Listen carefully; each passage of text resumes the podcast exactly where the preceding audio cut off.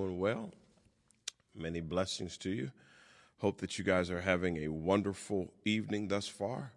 And so we will pray and we'll get right into our Bible study for this evening. So let's bow our heads. Dear gracious Heavenly Father, we thank you, praise you, love you, honor you, and appreciate you, magnify you for all that you are and all that you mean. We ask that you would just continue to strengthen us, bless us, encourage us as we do your will and as we learn about you.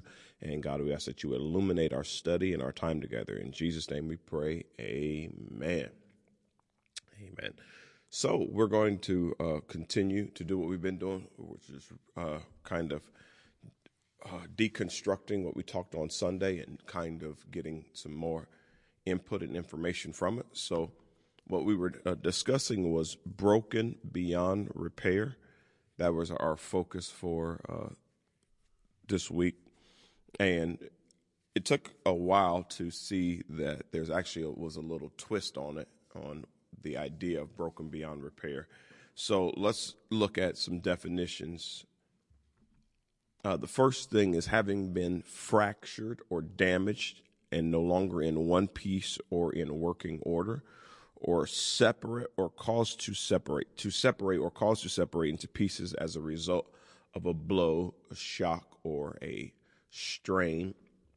Uh, some synonyms are smashed, shattered, burst, fragmented, splintered, shivered, crushed, snapped, rent, torn, ruptured, separated, severed in bits, in pieces. And so we were trying to look at that as it relates to our, not our spirituality so much, but sometimes our emotional uh, state of well being.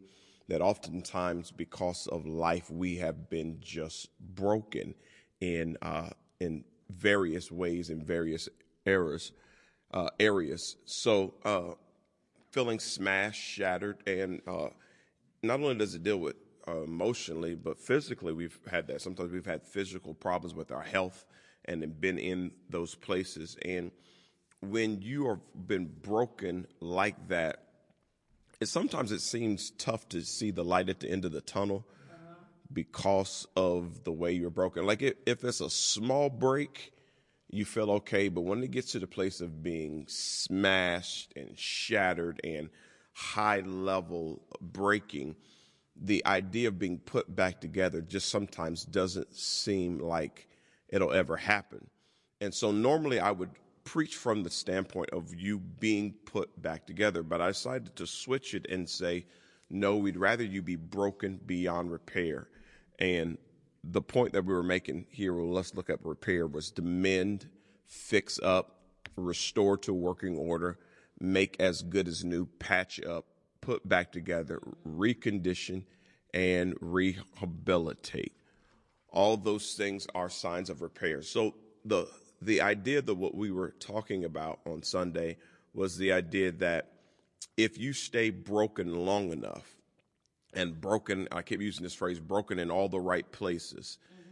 then what happens is eventually you not only grow from it, but you'll have the compassion necessary to help other people grow. And then you'll actually go to the place where you're broken beyond repair. In other words, not just to the place of repair, but far beyond repair. So we want you to go far beyond just being mended or fixed up or restored to working order. That's the one I really liked, restored to working order. So uh, it reminds me of just barely getting by. I'm just, uh, just, I'm just bounced back enough to barely get by. But no, we want the breaking that we go through to uh, take us to the place where we're so far beyond where we were broken that we're almost unrecognizable because of what God has done in our life. And in order to do that or achieve that, we have to sometimes stay in that broken state for a while or feel it. I, I think one of the things that we do that is uh, not good as Christians and not even good as humans is we try to rush past the brokenness. Uh-huh. We try to get over it so quick, or sometimes we try to deny it. Uh, how you doing? Well, I'm blessed of the Lord. Okay, that's great, but how are you doing? Well, God is good. Okay, I understand that, but how are you really doing? And sometimes when you rush past that, you miss the power that comes from brokenness. and then you won't be able to go beyond repair. Maybe you'll be men- mended and maybe you'll be fixed up or restored to work in order, but you don't get a chance to go beyond that or uh, make as good as new. We don't want to be made as good as new. We want to be better than new. We want to go beyond. Uh, so or patch up. Just just think about all the people who are living life patched up. They've got issues or had issues in the past, and they're just patched up. You you, you take a car that has been restored to uh, great lengths, and then you take a car that's patched up, and you can tell the difference. The muffler has been held by rubber band and duct tape, then versus uh, something brand new. So we want to look more brand new but in order to be brand new, sometimes we have to be uh, broken in the process. So we, we looked at this scripture, Matthew 14, 1 through 21, this chapter, and we're going to take some time to go through it again. And looking at verse 1, it says, At that time, Herod the Tetrarch heard about the fame of Jesus. Herod would have been the uh, what we've known as the king at that time. Verse 2 and he said to his servants, This is John the Baptist. He has been raised from the dead. That is why these miraculous powers are at work in him. So, if you know the uh, the story of Herod, and once he comes to prominent power and he hears about this prophecy of a king coming, uh, who is Jesus, he he tried to kill all the babies two and under, and uh, Jesus' family, they had to escape. So there was this idea of trying to stifle out whatever was coming as a threat. And so at some point he runs into John the Baptist, and John the Baptist had the ear of the people because he was prophetic and powerful, and miracles were doing. So Herod and John the Baptist begin to be at odds because John was not scared of Herod. So when Jesus gets prominent, uh, what Herod is thinking, okay, this is John the Baptist being raised from the dead. And so what would make him think that? The story goes on to let us know what happened. Verse 3 For Herod had seized John and bound him and put him in prison for the sake of Herodias, his brother Philip's wife. Verse 4 Because John had been saying to him, It is not lawful for you to have her. So I took some time to uh, explain this on Sunday morning, and I'll take a little more time to, to deal with it today.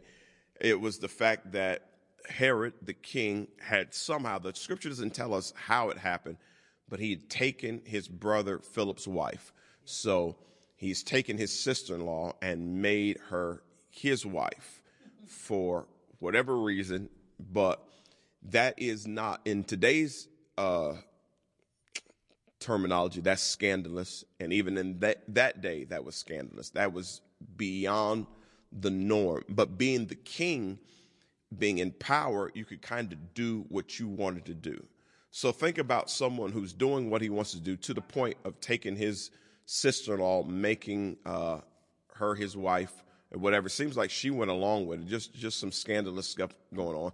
Then you have this upstart John the Baptist who's living out in the desert coming telling you you're wrong and you're the king. And he's like, look, I ain't got to listen to you. But John had so much power that he wasn't afraid to confront the power, the political power.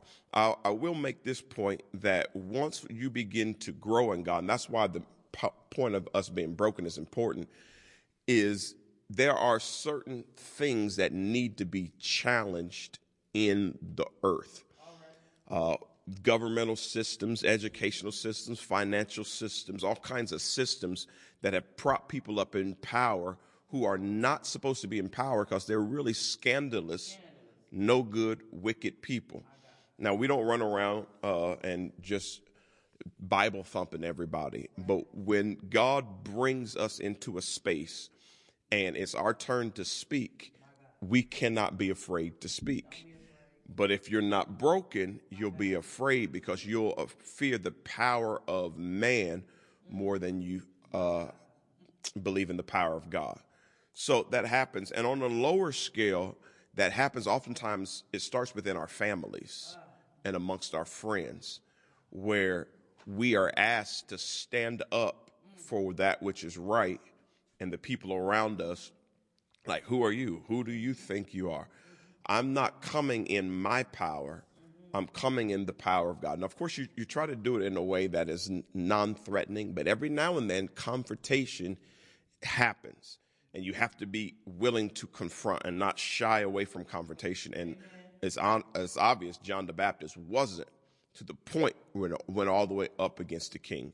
When uh, when Donald Trump was in office, I know a lot of preachers and still Christians still loved uh, Donald Trump and almost worshiped the ground he walked on. From my vantage point, I thought many of the things he did was horrible. So I spoke against it based on what I saw. I wasn't trying to be political and, and, lift up Democrats versus Republicans.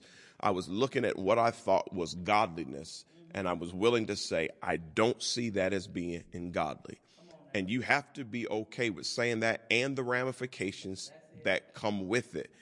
And if you're not broken, you will always back up because saving face is one of the worst things, worst temptations is look, I don't, I don't mind saying this, but I got to save face.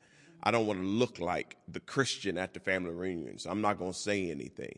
Well, that sometimes you have to say, not, of course, once again, we're not talking about being obnoxious, nothing worse than obnoxious Christians, but Christians who know what God is calling them to do and who stand up and then challenges come.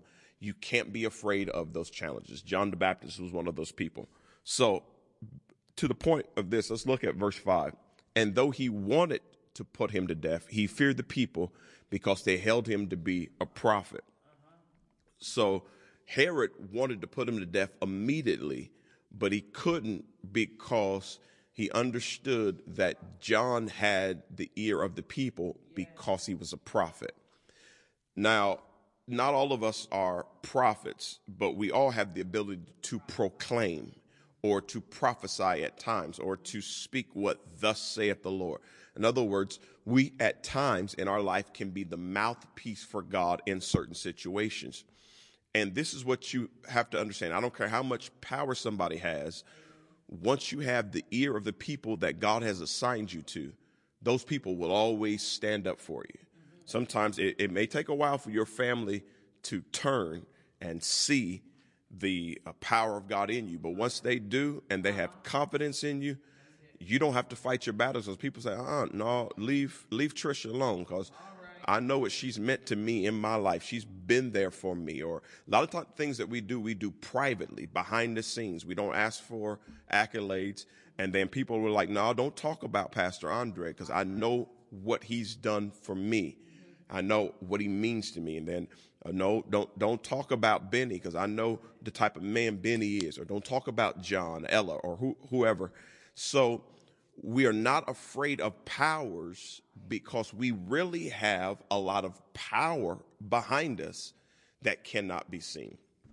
There's one story about uh, Elijah's servant uh, waking up. Actually, it was Elisha. Elisha's servant waking up one day, going to the uh, the ledge of where their uh, compound was and seeing they were surrounded by uh, an army. And he was scared, freaking out. And he runs out to his master and said, Master, basically, wake up. What are we going to do? We are surrounded by a multitude of an army. And Elisha just calmly said, God, I pray that you would open his eyes, that he would see there's more with us than is against us. And it happened and he seen and he saw angels standing all around. So all the people that he could see naturally see that it was against him, there were spiritually so many people he didn't see that was for him. And when you understand that and you've been broken properly, you understand that I wasn't broken for nothing, but I'm broken, but I have armies of angels backing me up when I stand for God and when I do the right thing. So you can come against me, you can talk about me, you can lie up uh, on me, you can make fun of me, but that's not going to deter me because at the end of the day, day, everybody you have that's against me, I've got so many more for me. May not be able to see them, but they're there. And so I'm stepping out. So, so Herod could not do what he wanted to do because John had the ear of the people. He was the prophet for the people. But but a, a shift and a, uh, a change was coming. So let's pick up verse six. But when Herod's birthday came, the daughter of Herodias danced before the company and pleased Herod. I kind of tiptoed around it on Sunday morning, but since we're in Bible study, we'll just be a little more plain and frank. It was basically a strip tease.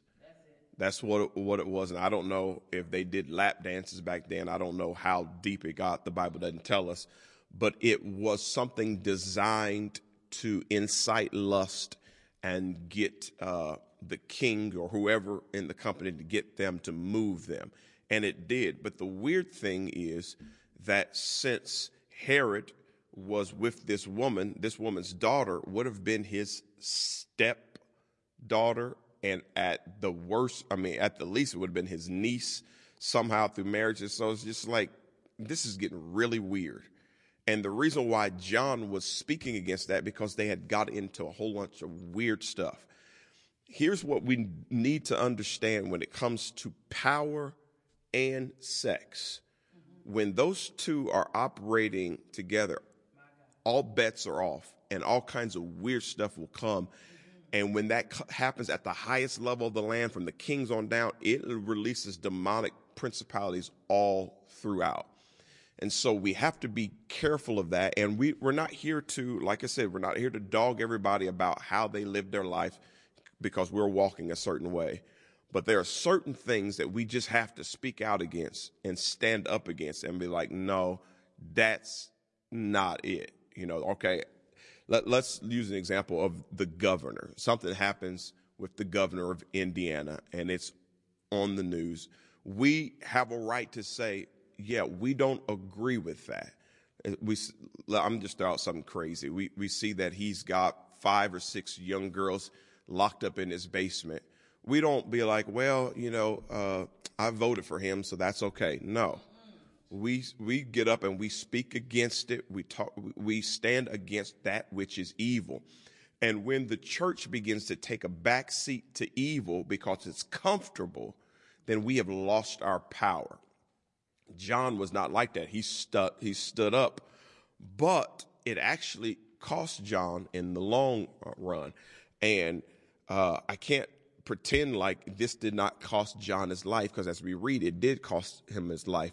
But we have to be so locked into our reward after life that if it would mean costing us our life, we would rather stand up and say that which is right and that which is holy. All right, we're going to go, go back to this and go to verse 7. So that he promised with an oath to give her whatever she might ask. Verse 18 and 9 I mean, verses 8 and 9. Prompted by her mother, she said, Give me the head of John the Baptist here on the platter. Number one, this is wicked, but number two, you're stupid, girl, because you could have had anything in his kingdom and you allowed your mother to convince you to ask for a man's head on the platter. Not just ask for him to die, but ask for his head to be on the platter. So that's high level wickedness. I need us to bring it down to our level because more than likely we're not going to get beheaded. So that's not the point. The focus for us is when we start doing right, there are demons that are after our head. Mm-hmm. You may not be able to see them, but they come after you. And that's why it's important to engage with the Bible studies, the, the Sunday Amen. services, and try to connect because you are actually fighting warfare. You may not know it, but if you're standing for God, Satan's, Satan's coming after your head, and he's trying anything to get you when you are doing what is right. So that's why sometimes out of the blue we have bad days or depressing moments. That's all demonic because we're standing for what is right. So I don't think it's good for Christians to just get in and play the game, play the religious church game. Because all the devil knows is you say you belong to Deliverance Temple, so I'm attacking you with the rest of them. Yep. So if you're going to play around, this is not the, the game to be playing around in because things are coming. But on the flip side of that, we are winning battles and we are conquering things for generations to come. And some of the things that we're winning, we don't know we're winning until later on. So I encourage people to stay in the fight, but if you're going to be in the fight, don't play around with this thing. Be serious about God. Doesn't mean you won't make mistakes. Doesn't mean you won't have problems and ups and downs like everybody else. But your focus is, I'm living for God. And everybody around you should know, I'm living for God.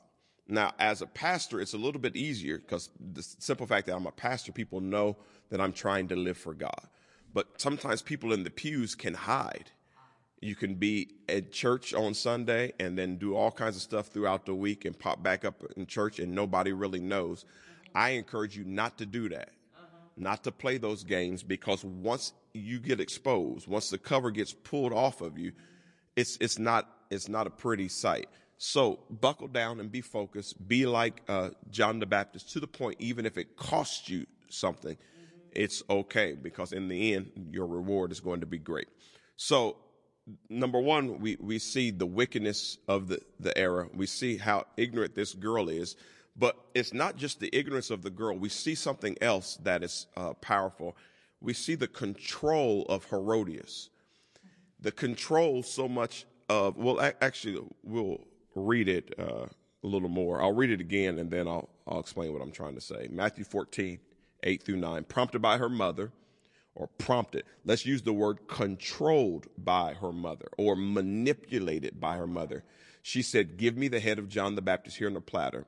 And the king was sorry, meaning he didn't want to do it, but because of his oaths and his guests, he commanded it to be given. He wanted to save face, but he was being controlled by this woman. Matthew 14 10, he sent and had John beheaded in the prison. It happened really quick. Now, on Sunday morning, I touched on the topic of the Oscars, of the Will, uh, Chris, and, and Jada. And uh, I didn't want to dig too much around in it, but I will say that a lot of people are looking at Jada saying she's operating in what they call a Jezebel spirit where she's controlling Will, or Will is allowing himself to be controlled to the place that he's doing things out of character. I don't know if that's true or not, but it it doesn't look right. I'll just put I'll, I'll put it to you that way. It doesn't look right. Normally, a person who has come this far in life doesn't make a blunder on a major stage unless they are under great emotional turmoil and it looked like Will is at some type of breaking moment, breaking point to do what he did. And so I'm not here to really focus on them, but when it comes to us, who is in our life that's breaking us down? And some of the worst mistakes we've made, a lot of times we made in trying to protect and preserve relationships that God never wanted us to be in. Some of the dumbest things we've done is for a woman or for a man trying to fight for something God never wanted us to have. So it, it doesn't seem to suggest at all that Herod disliked John. He only disliked John because John spoke out about this woman he was with. And then this woman he was with was so evil, she prompted him to have uh, John killed.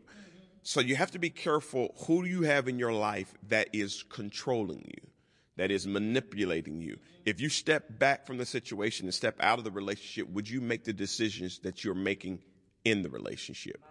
Would you hate who you hate in the relationship the way you hate who you hate out of the relationship? Or, or actually, I said the opposite, but out of the relationship. So sometimes God allows relationships to deteriorate so you can see who you are apart from them and realize, oh, this is really controlling me.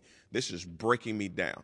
And having said what I said previously, when the devil is after your head, mm-hmm. he usually brings somebody into your life. If he can't get to you singularly, he introduces someone or something into your life. So you have to be very careful and very uh, cognizant of that. Who is coming into my life? Why is it after this person got in my life, these next five months, there's been a lot of turmoil. You have to really check that and find out because sometimes it's an inside job. Someone has been planted in to mess things up. Um, I, I, I want to shift from relationships and bring it more toward um, let, more toward the church setting. There are times this happens even in church settings where you have a church that's moving in a singular direction, being led by a leader, and then here comes another saint from another church, and all of a sudden everybody is a whole lot of chaos. Sometimes the people in the pews have to realize, wait a second, we were fine. In other words, I always loved Trish until you showed up and started needling me. Don't you think Trish talked too much? Don't you think she smiled too much? Don't wait a second. I didn't think that on my own until you came up. The scripture says, Be careful one who sowed seeds of discord among the brethren. So, guess what? We come to church, but the devil comes to church too. Sometimes he comes to church in demonic form, sometimes he comes to church in human form. And you have to be careful who, just because you sit on the pew with them, don't mean they have the same mindset as the leadership. So you have to be careful and you have to be willing to stand up against it. Uh-uh, uh-uh, sweetheart. We don't do that here. Uh, don't you, don't you think so-and-so's husband is fine? Wait, wait, wait, wait a second. Where are you going with this conversation? Well, I, listen, it's just me and you. We just talking. Okay. I acknowledge that he's handsome, but that's my sister's husband. So there's only so far we can go in this conversation. So you have to watch people and things because many times the devil is trying to introduce things to cut the head off of success, cut the head off of joy, cut the head off of the progress that you're making. So we have to understand that. So all of that is just hidden within the context of this scripture. It's really not the full place where we where we took it Sunday, but I just wanted to kind of throw things in there just to show you that the devil has many traps he tries. If we are wise, the scripture says we're not ignorant of his devices when we wise up, we can see his stuff coming. We can see his junk coming and we can navigate around it. But we do have to be careful of who we are allowing to control us. All right, let's see if we can go a little further. Verse 11. And his head was brought on a platter and given to the girl. She brought it to her mother, a full uh, display. Just just just disgusting as it comes what what they were doing Verse 12, and his disciples came and took the body and buried it, and they went and told Jesus. So Bible scholars understand that John the Baptist and Jesus were cousins. So this would have affected Jesus personally because he was human. Now, what Jesus knows is the only reason why John got in trouble is he was doing what was right. He was standing up for what was right. Sometimes it seems like God doesn't care when we suffer for doing what is right. That's not true. He just understands there is time. And a lot of times we need time to figure out what God is doing on the other side. And if the devil cannot get you in the process, what he'll try to do is say, well, God don't care that you're hurting. God don't care that you're broken. God cares, but he understands that he's allowing something to be worked in you. The perfect example of that is Job. Mm-hmm. As Job was going through his process, it seemed like God was aloof, away, and was not caring or concerned.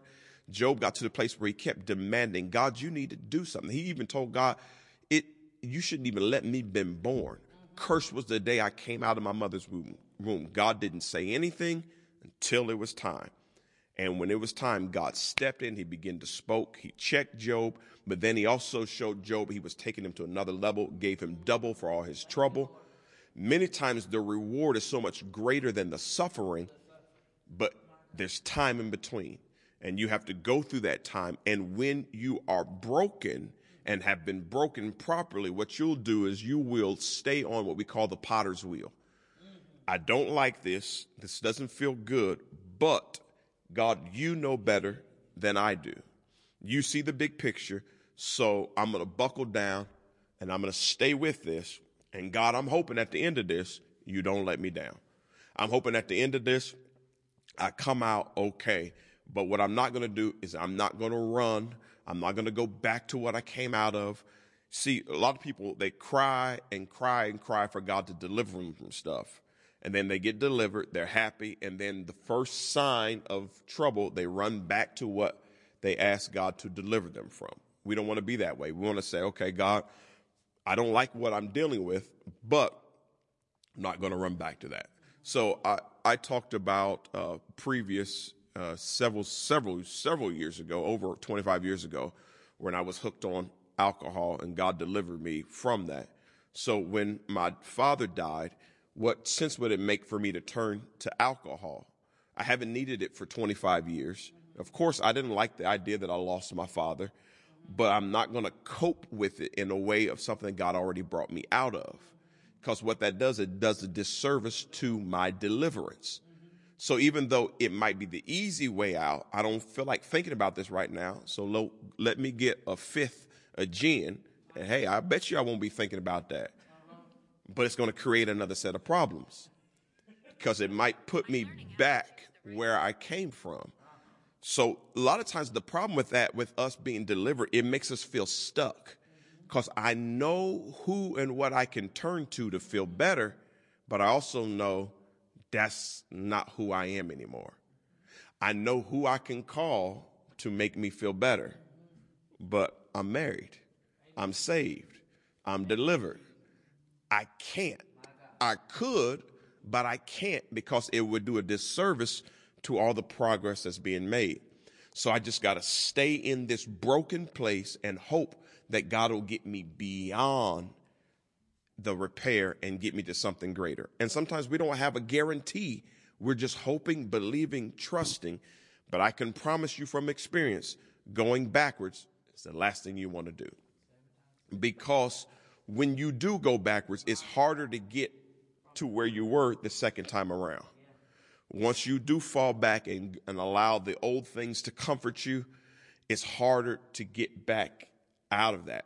I know some people who make slips then I know people who relapse. A slip is different than a relapse. A relapse, people they they it's almost they always have to they have to start all the way back to square one and build you know back again. So we as, a church we understand slips, mistakes. We understand thinking about things. Maybe you didn't do it, but you thought about it. Uh, we're not here to judge you for that. But what we don't want you to do is to relapse because we don't want you to lose so much time what God is doing. So what you have to do is you got to sit in the brokenness. You got to sit in the pain. You got to sit in the uncomfortable feeling and trust God to work it out for you. So Jesus, now think about this. When Jesus shows up, John says, I have to decrease so you might increase. Now, think of what it might have felt like to Jesus to think, okay, he's dead. His head is cut off. That's my cousin. That's actually my family. He's done everything to prop me up, to let everybody know I was the Messiah. And the truth of the matter is, he suffered because of me. That could have caused Jesus to go into a depression and go into a pain. But let's see how Jesus handled it. Let's look at verse 13. And then it turns around and says Jesus feeds the 5,000s, which just seems crazy when you read the previous, what we just have, have read. So when, when you, when you look at the Bible in snapshots, we don't always see it in its full context. So when we hear about Jesus feeding the 5,000, that just sounds like a great miracle, which it was. But when you see that it came on the heels of a crazy, wicked death that was unfair, and all John was trying to do was make Jesus uh, famous or make him great, what that could have done is could have made Jesus say, This is not worth it. Because Jesus also knows at some point I have to go to the cross. None of this is worth it because all this sacrifice was for people, not for them. So John's sacrifice was not for him. Jesus' sacrifice was not for, for him. And many times our personal sacrifice is not going to benefit us in the present moment. So once you begin to see that and you think about it, sometimes, can I be honest, it sucks to know that I'm giving all this, going through all these temptations, having all this brokenness, and it's not for me. It's for somebody else. See, the power of God that comes upon you is never for you. It's actually for the people around you. So God is doing something in you that's not really for you. It's for others. And if you have a selfish mindset, then when you wake up and realize I'm going through this for somebody else, you say, bump this, forget this. There's days that I wake up and I was like, I don't feel like going to church, but I'm the preacher. I gotta go. I'm, I'm tired. I gotta go. So last Sunday, I end up, uh, first of all, I was supposed to see Denzel Washington at this conference I was at, but it was going to cause me to be too late to be at church and to be with my family. So I said, I'm just going to skip that. I'm gonna, I'm not going to to go. I'm going to sacrifice for uh, my family and for the church, and I'm not going to stay and see this great uh, actor, uh, which is something I, have always wanted to see him in person. But then uh, the flight that I was on was full, and they were offering uh, refunds to to take another flight. So I called my wife, and I first of all I didn't just take it. I didn't change the. I said, "Hey, is it okay? What, what do you have going on? Because you know I don't want to be an absentee father." So she's like, no, you need, you need to stay. So I decided I would stay, but I knew that was going to push me back a little later, but it was, it was okay. I was supposed to get in at nine o'clock on uh, Saturday night in Indianapolis. Should be home by 1030 at the latest. Well, I got to see Denzel. That was awesome. But after that, the flights were canceled. Things were changed. It, it was, it was bad. I got home really late and then I didn't get to sleep till like two o'clock in the morning. Well, at seven o'clock, my alarm goes off because I'm supposed to have a sermon ready to prepare for y'all. I had started it in my mind, but I hadn't had a chance to put anything down. So at seven o'clock, when the, the alarm goes off, I don't want to get up. I can just say, y'all, y'all, y'all have church without me. Y'all get in there and sing some songs and look, look, I, I'm tired, but my call is greater than my feelings. And so you know, I, I could I could think of all kinds of things. Well, our only reason why I went to the conference is to be a better leader for the people. So since I'm sacrificing for the people, just let them do it without me. Yes, I understand you could do it without me, but I have a calling. And if I'm going to honor my calling, sometimes I have to I have to disassociate myself from the most pleasurable feeling so I can do what is best as a leader. So does it mean I'm going to sleep less sometimes? Yes. And since I'm still working, well, why are you working, Pastor? Because I decided to be the best I need for this church. I need to not take a salary. So I still have to work. So after preaching here and doing the things that I do, then I have to somehow get in the bed so I can go work all night long. Is that easy? No, it's not. But I'm called to this. Not only that, every Sunday morning, I fast every Sunday morning. So I do not eat from the time I get up until after church and somewhere we, we go to lunch. So a lot of times it's two, three o'clock before I'm eating. I'm thinking when I woke up at seven o'clock in the morning, I'm extremely hungry. I can take an exception. Sure, I can take an exception, but I'm sacrificing for a greater purpose. My daughter wakes up and she comes in the room and she has an orange in her hand. She said, Daddy, I got your orange oh man, I can eat this orange. Nobody's to know, but I'm sacrificing for a greater reason. I was like, baby, no, I'm not to eat the orange. Uh, you know, I'm, I'm fasting. And I've had people uh, deliver breakfast to my door and say, but I'm saying no, because I'm disciplined for a reason. But does it always feel good? No. But there's a purpose. And so I don't know what you have to, to step away from. I don't know what you have to back away from. I don't know what you have to sacrifice in order that someone else may have a better life. And it's not always going to feel easy, but that's what we call brokenness. You're choosing someone else and stop not choosing yourself, and you're believing that God will bless it in the end. and there's never been a time where God hasn't blessed me for my sacrifice. All right, let's look some more. Now, when Jesus heard it, heard this, he withdrew from there in a boat. Why? Because he was grieving to a desolate place by himself. Why would he do that? Because he was grieving. But when the crowds heard it, they followed him on foot from the towns. When he went ashore, he saw a great crowd and he had compassion on them and healed their sick. If anybody could have had a day off, that could have been Jesus' day off. But he had compassion. And the reason why he had compassion, because he understood this is bigger than me. We all have to think about the fact what if Jesus decided, this is too much, I'm not going to the cross? All of us, it's over for all of us. We would be stuck in Adam and Eve's sin. We'd have no hope. We all have hope. Now, our life isn't perfect, but we all have at least a glimmer of hope. We all have a chance to get to heaven. But if Jesus had made one decision to say, This is too much, I quit, it's over, but he didn't do that. And we see that all throughout his life, not just at the cross, but we see in, in key major moments when God used him mightily, he was used when he was actually broken. Let's look at the point that we uh, put up compassion, which is this the good definition for it is sympathetic pity and concern for the sufferings or misfortunes of others. I want to make this statement because once you've been broken, what that does for you is you always remember, no matter what I feel, uh-huh. there's somebody going through something worse than me.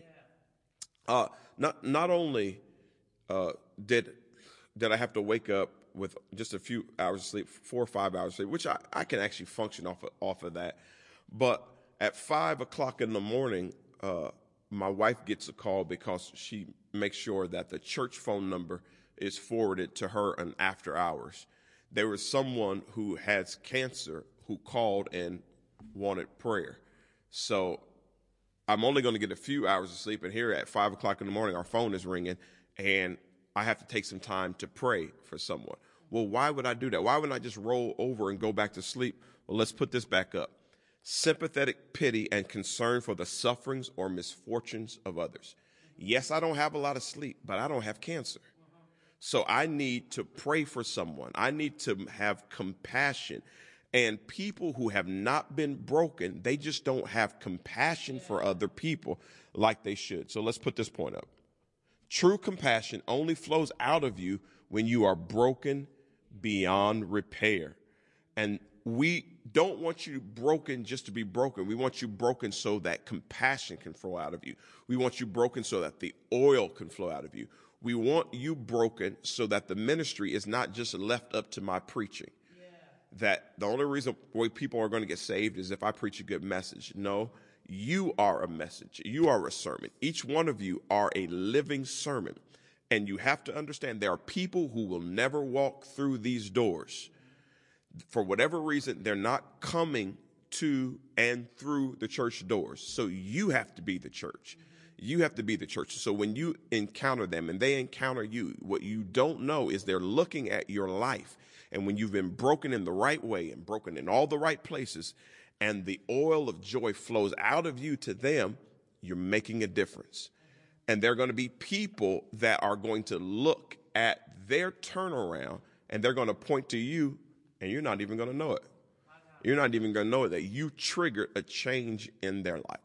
There are people that I've heard about for, I mean, for years. I, I, I, I hadn't heard from them for years. That's a better way to say it there's a, there's a one man. It, it was funny because my, my, dad was so compassionate. He taught me so much. But I remember there's this a, a guy who was struggling with with addiction. Uh, my father helped him get off of his addiction, get clean from it. Brought him into the church when we were over there in the other building, and this guy had a gift of playing the trumpet. He told my dad that he used to play the trumpet. He used to be good at jazz, this, that, and the other. My dad goes out and buys a trumpet from the church for him to play in church. And he would come to church and he'd play his trumpet, and he was excellent. He wasn't lying, he was actually really good.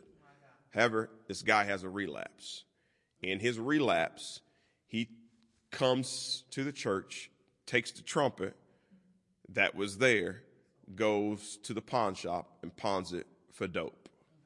I get a call about something and I've got to come and verify something and, and I was ticked off. I'm like, this joker is taking the church money and my dad was like, you have to understand addiction recovery. You have to understand relapse.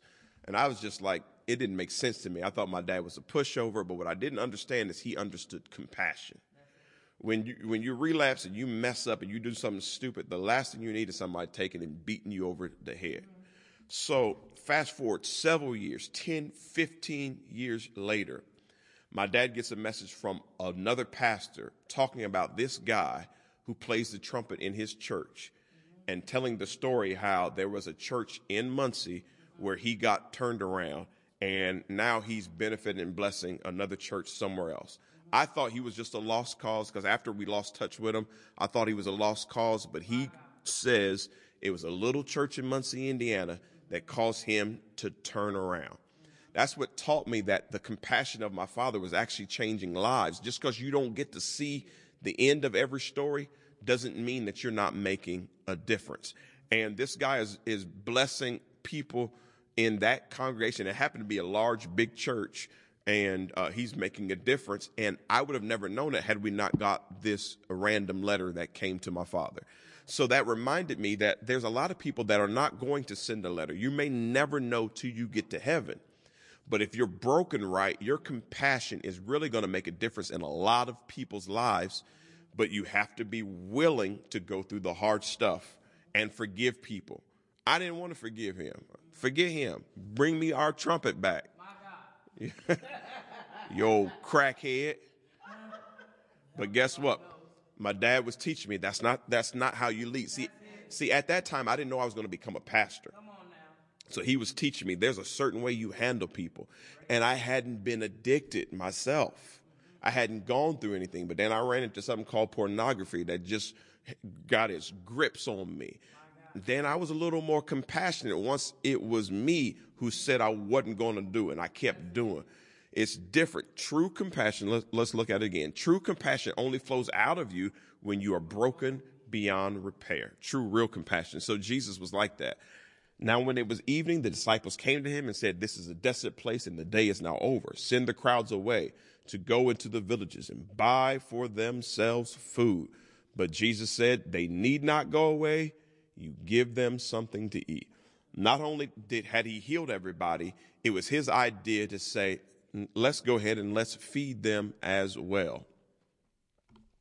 They said to him, We have only five loaves here and two fish. Matthew 14, 18, and he said, Bring them here to me. The power of that, of, of what we're talking about, is when we come, as broken as we are, to the master's hands. We put our life in his hands, and he gets a hold of us. He can make something special out of us. And so we are just supposed to trust the process the good, the bad, the highs, the lows the the happy and the sad and watch God make something out of it. So we are here to bring ourselves to God. Uh, point number two: It's not until you are broken beyond repair that you truly have something to offer.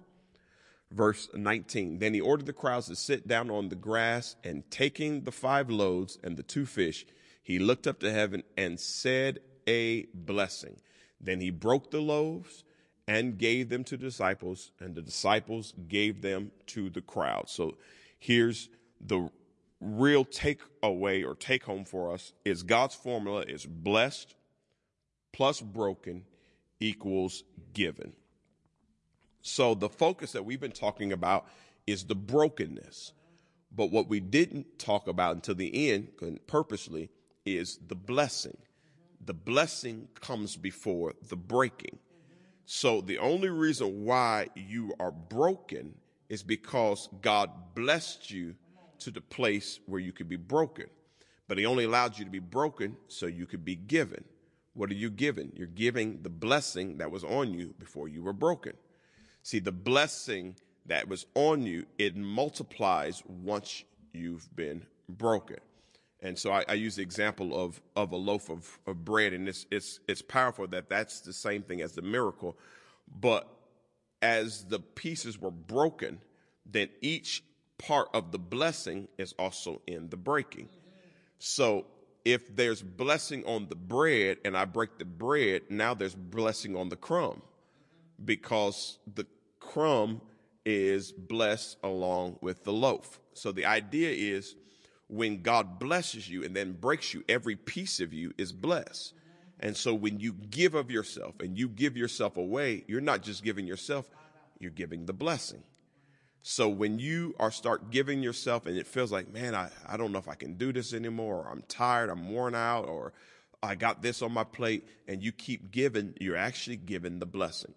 And not everybody is going to appreciate it, but the people who need the blessing the most, they're going to appreciate it and they're going to understand it. Let's look at uh, verse 20. And they all ate and were what? Satisfied. And they took up 12 baskets full of the broken pieces left over. I'm going to make a point about this. The reason why most people don't come to God is because they don't know how to fill the emptiness in their soul. So they try to satisfy it with other things. And it usually leaves them more empty. But when you come along and you show them what God has done in your life and you're broken in all the right places and you show them what God can do in a life, what happens is they become satisfied because you introduce them to the only one who can satisfy. Mm-hmm. The only one who can actually make a difference is God. And so all you're doing is you're passing that on to somebody else. But instead of passing it on in a way of telling somebody about God, which is fine. It's good to tell people about God, but it's your life. When you let someone in behind closed doors and they see your life, the transparency of who you are, they see your broken places. Um, what people say about me often as a preacher is that I'm real, that I don't get up there and act like I don't have any troubles or anything. I, I just tell you like it is, but I do that on purpose so that I can be transparent and show you that if God can use me, he can use you because I'm no different than you. I'm just called and you're called. Uh, I may be called to a different level in a different position, but I'm called just like you're called. And when we get to heaven, God's not going to make me better than you. He's going to bless us for what we did. And so I'm just trying to open myself up and say to you, hey, I am who I am because of God. And you'll be who you are because of God and the people you reach and touch will be because of God. Some of those people will come in the building and be part of our church, but I've learned that the goal is not to build a bigger church. The goal is to build the kingdom. So I've made up in my mind if I have to preach to empty pews till I die, it's okay. I'm making a difference in the world. I'll give uh, before I go, go I'll give a, a, quick example. Brother Benny is one of our, our newest members. Amen he constantly reaches out to me and lets me know how my uh, my ministry has blessed him, and then he's using it to bless other people. And he's he's taking the very thing I'm teaching, he's actually doing it, living it, walking it out. But the the thing is, some people who've been around us for a while, you forget it. Benny's fresh, and so he's he's going through this fresh journey. Some people forget, and I don't want anyone to forget that God is using me to touch you, and God is touching you to touch somebody else. That's the goal. Because what, what we're doing, we're broken beyond repair. We're new. We're brand new. We're brand spanking new. And what we're doing, we're trying to bring that newness to everybody else. And then when we all get to heaven, we can sit back and say, hey, we did it through the help of the Father. So that is the goal. And I appreciate every one of my Deliverance Temple members all of you online, everyone who makes us who we are, because we're truly making a difference. One person at a time, one smile at a time, one hand, handshake at a time, one sermon at a time, one prayer at a time. We are actually making a difference. And I don't want you to think that our brokenness means nothing, because our brokenness means everything. We're making a difference in the land. If you believe it, somebody just say amen. And, and you can go ahead and type amen in the comments. We're going to uh, transition out as I'll, I'll, give us the final point that we had on uh, Sunday. The world around us gets benefited once we've been broken because every piece given is blessed, which of course is what we just shared with you. All right, let's get ourselves uh, ready for prayer.